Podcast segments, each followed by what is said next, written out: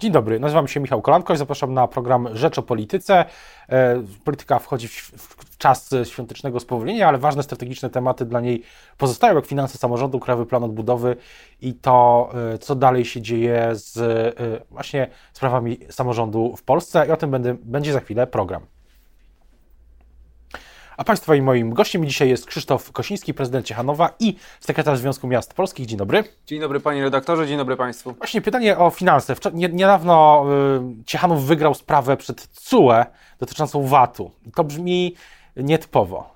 O co chodzi? To brzmi nietypowo, bo trochę zakłóca taką narrację rządzących, można powiedzieć, bo w ostatnich latach ze strony e, pana premiera, e, polityków Prawa i Sprawiedliwości dało się słyszeć, że walczą z mafiami VAT-owskimi, natomiast okazało się, że to polskie państwo wyłudzało VAT od obywateli przy projektach realizowanych przez samorządy, które dotyczą odnawialnych źródeł e, energii. To są to były projekty i to są cały czas e, projekty, w których samorządy pozyskiwały, pozyskują finanse europejskie, fundusze europejskie i za nie instalują na przykład panele fotowoltaiczne czy pompy ciepła e, mieszkańcom. I polskie organy podatkowe naliczały VAT, nakazywały pobieranie VAT-u od tych e, projektów. My się z tym nie zgodziliśmy i poszliśmy e, z zaskarżeniem tych e, decyzji. Sprawa doszła aż do Trybunału Sprawiedliwości Unii Europejskiej. Ile to trwało, Ile to trwało łącznie cały ten e, proces? Ten projekt e, był realizowany w latach 2019-2020 jeden, więc e, tak naprawdę e, mamy do czynienia z ponad trzyletnim okresem, w którym ta sprawa była e, procedowana, ale ona jest niezwykle istotna, bo na przyszłość e, VAT-u przy takich projektach już nie będzie, czyli polskie państwo nie będzie mogło pobierać e, VAT-u od OZE przy funduszach europejskich realizowanych za pośrednictwem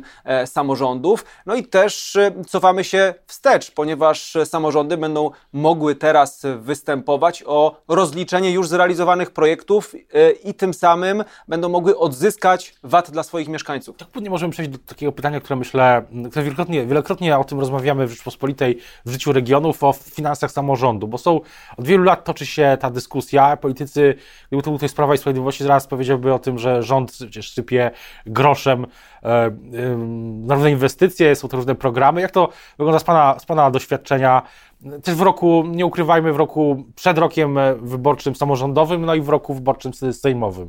Jak, jak mają się dzisiaj finanse Ciechanowa i ogólnie finanse samorządu, gdyż Pan rozmawia z kolegami, koleżankami?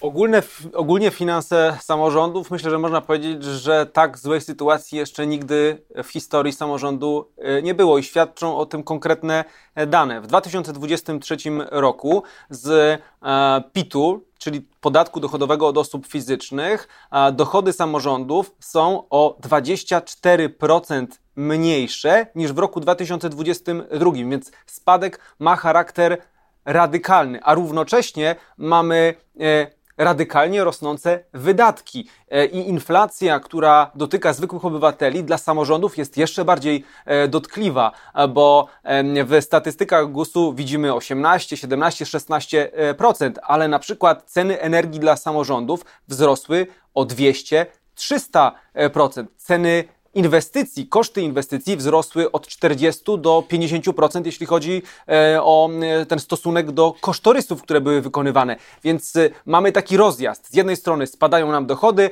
z drugiej strony rosną wydatki. Więc mogę powiedzieć, że tak źle jeszcze A te wszystkie było. programy, o których mówiłem wcześniej i ta, te deklaracje polityków rządu że o tej subwencji, przesunięciu subwencji z przyszłego, z kolejnych lat na, na, na ten, to dla Pana to jest coś adekwatnego, czy nie?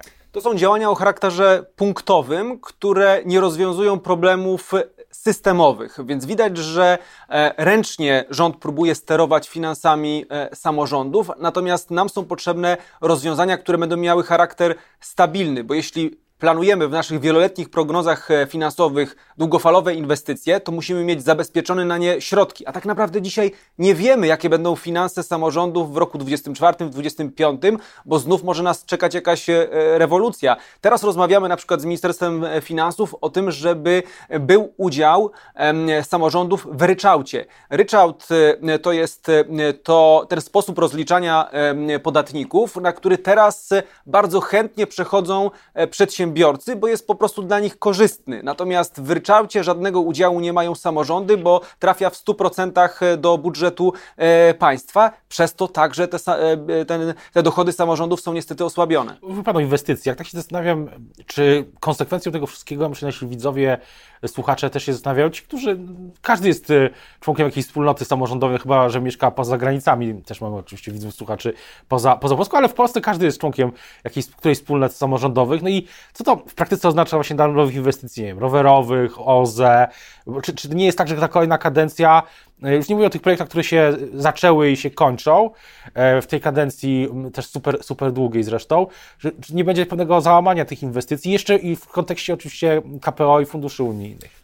Pełna zgoda, że możemy mieć do czynienia z załamaniem inwestycji, ale e, jednym z większych zagrożeń jest ta perspektywa unijna na lata 2021-2027, gdzie nabory na różne projekty inwestycyjne w tym momencie się zaczynają, rozpoczynają w poszczególnych e, województwach, adresowane właśnie do e, samorządów. I problemem jest to, że będziemy mieli fundusze europejskie, które pozyskamy, ale trzeba mieć wkład własny. 15, 20, 25% wkładu własnego. I dzisiaj samorządy będą miały ten problem, żeby zabezpieczyć nawet tak mały wkład własny do tych inwestycji, a więc zagrożone mogą być duże projekty infrastrukturalne, które dotychczas y, bardzo pozytywnie e, zmieniały nasze lokalne wspólnoty, miasta, e, gminy. Bez nich Polska wyglądałaby dzisiaj zupełnie inaczej. Jak to dzisiaj wygląda też z Pana perspektywy, y, pana perspektywy y, jeśli chodzi o Krajowy Plan Odbudowy? czego nie będzie, co, co, co, co jakby mówiąc kolokwialnie stoi przez to, że no cały czas jest ta blokada, nie wiadomo kiedy ta sprawa w Trybunale mm, się w ogóle mm, będzie rozpatrzona, czy w ogóle będzie. Jako ruch samorządowy Tak dla Polski przygotowaliśmy taką listę tysiąca inwestycji samorządowych, które mogłyby być już teraz realizowane, gdyby e, KPO zostało odblokowane i te fundusze były uruchomione dla e, samorządów. Tylko u mnie w mieście to jest 14 projektów infrastrukturalnych, które moglibyśmy e, realizować. Oczywiście to są ścieżki rowerowe, to jest obwodnica, to są projekty takie e, związane z odnawialnymi źródłami energii, termomodernizacją budynków e, komunalnych, projekty no, głównie związane z ochroną środowiska, klimatem, bo taki jest trend obecnie wydatkowania funduszy w ramach Unii Europejskiej. Natomiast też trzeba zaznaczyć to, że dzisiaj E, środki z KPO, patrząc na kalendarz, mając też taką wiedzę odnośnie tego, jaka jest struktura, sposób, formalności związane z wydatkowaniem funduszy e, unijnych, to nawet jeśli fundusze zostaną odblokowane, e, KPO zostanie odblokowane w maju, w czerwcu, to nie ma już absolutnie żadnych szans na to, żeby ten rząd w obecnej kadencji te pieniądze wydatkował. 90% środków z KPO będzie wydatkowanych po wyborach parlamentarnych. To jest pytanie właśnie o te wybory w takim kontekście, w kontekście samorządów, ale też e, pytanie bardziej takie o oczekiwanie, jeśli chodzi o opozycję, bo był podpisany w ubiegłym roku, jeśli się nie mylę, taki pakt, e, czy taki deklaracja wszystkich partii opozycyjnych, samorządowców, tak dla Polski, e, pewne takie ogólne założenia programowe, ale pytanie, czy czy widzi Pan coś na horyzoncie, może coś się nowego pojawiło od tego czasu, co opozycja powinna przyrzec, e, no żeby też, e, e, no właśnie w kontekście rząd-samorząd, coś co, też w ramach tej współpracy, może jakieś nowe forum, teraz jest ta Komisja Wspólna Rządu i Samorządu, oczywiście od wielu lat działa. Jest tylko pytanie, czy może coś nowego powinna Pana zdaniem opozycja demokratyczna coś przy, przyrzec, obiecać? No, e, my cały czas prowadzimy te rozmowy z partiami politycznymi opozycyjnymi e, w kontekście właśnie e, propozycji programowych dla samorządów. To, co podpisały wszystkie partie, liderzy tych partii kilka miesięcy temu, to jest takie minimum programowe, gdzie każdy, każda z tych partii zobowiązała się do tego, że te postulaty dla samorządów po wyborach zwycięskich będzie realizowała. No niestety nie mamy takiej deklaracji ze strony chociażby Prawa i Sprawiedliwości, bo widzimy, że pomiędzy rządzącymi a opozycją demokratyczną e, jest e, dosyć radykalna różnica w sposobie pojmowania samorządu. Z jednej strony mamy centralizację, z drugiej strony mamy decentralizację. Z drugiej strony na przykład też w kuluarach, e, jeśli chodzi o Komisję Rządu, Wspólną Rządu i Samorządu, ale też te działania kryzysowe, przy, przy, przy, zwłaszcza przy kryzysie uchodźczym, na przykład minister Szefernaker wydaje się, że w środowisku samorządowym jest dobrze oceniany. Pełna zgoda co do tego, że jest wiele takich obszarów, których udało nam się wypracować porozumienia i bardzo solidnie, dobrze współpracować z rządem. I to jest chociażby kwestia uchodźców. Z drugiej strony, to zadanie dotyczące polityki migracyjnej jest ustawowo kompetencją rządu, a nie samorządu. Natomiast polski rząd zauważył, że bez gmin miast nie poradzi sobie z tą kryzysową sytuacją. To było przy węglu na przykład. Tak, y, moje miasto też sprzedawało e, węgiel. No niestety zostaliśmy teraz z 50 tonami, których nie sprzedaliśmy mieszkańcom, bo nie odebrali e, tego e, węgla z uwagi na to, że zrobiło się trochę cieplej i potrzeby były zmniejszone. Liczymy też na to, że polski rząd teraz rozwiąże tą sytuację, bo my pomagaliśmy sprzedawać, dystrybuować węgiel obywatelom, natomiast teraz część gmin została z niewielkimi ilościami, ale została z tym e, węglem, no i koszty tego powinno raczej ponosić państwo, a nie e, samorząd. Też, jak pan, e, wracając jeszcze chwilę do wątków politycznych, jak pan dzisiaj widzi właśnie tą kampanię?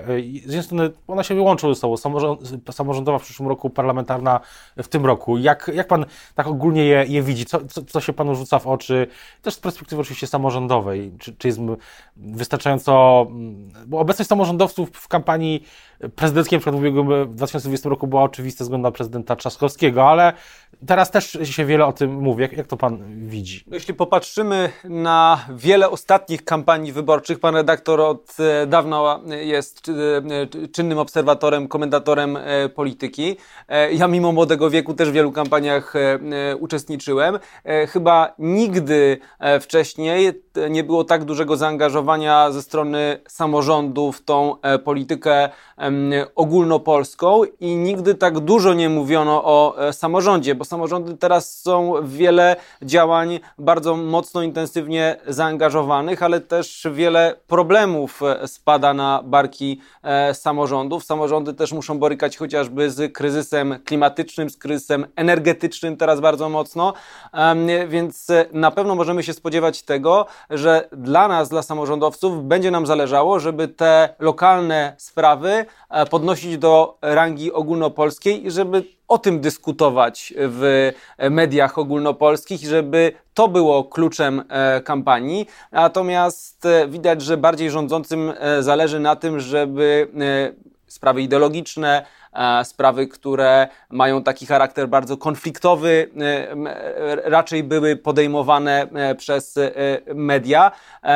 Sprawy, które mogą w jakimś stopniu schować te realne problemy zwykłych obywateli. Tak myślę, na koniec właśnie, jeśli chodzi o samą, sam wynik tej kampanii, to oczywiście nie wiemy, kto wygra wybory. Wszystko, wszystko, jest, wszystko, wszystko jest możliwe. Natomiast pytanie, jeśli opozycja wygra, to czy powinien być jakiś, ktoś, ktoś, ktoś z samorządu powinien wejść do takiego rządu? Nie mówię tutaj o tych spekulacjach dotyczących e, prezydenta Trzaskowskiego, ale chodzi o taką bardziej e, instytucjonalną, nową formę współpracy, no bo teraz te tematy samorządowe, no, no przecież e, wyzwania w samorządzie będą w w przyszłych latach tak samo wielkie. Więc pytanie, czy w rządzie powinna być jakaś inna struktura może, czy w ogóle personalnie ktoś powinien być z samorządu w rządzie, żeby pewnych spraw pilnować? Jak to może, powinno wyglądać? U nas na przykład w ruchu samorządowym, tak dla Polski, pojawiają się takie postulaty, żeby mm, w przypadku zwycięstwa e, opozycji był wicepremier, który będzie odpowiadał za tą działkę samorządu, bo naprawdę jest bardzo dużo do zrobienia, jeśli chodzi o reformę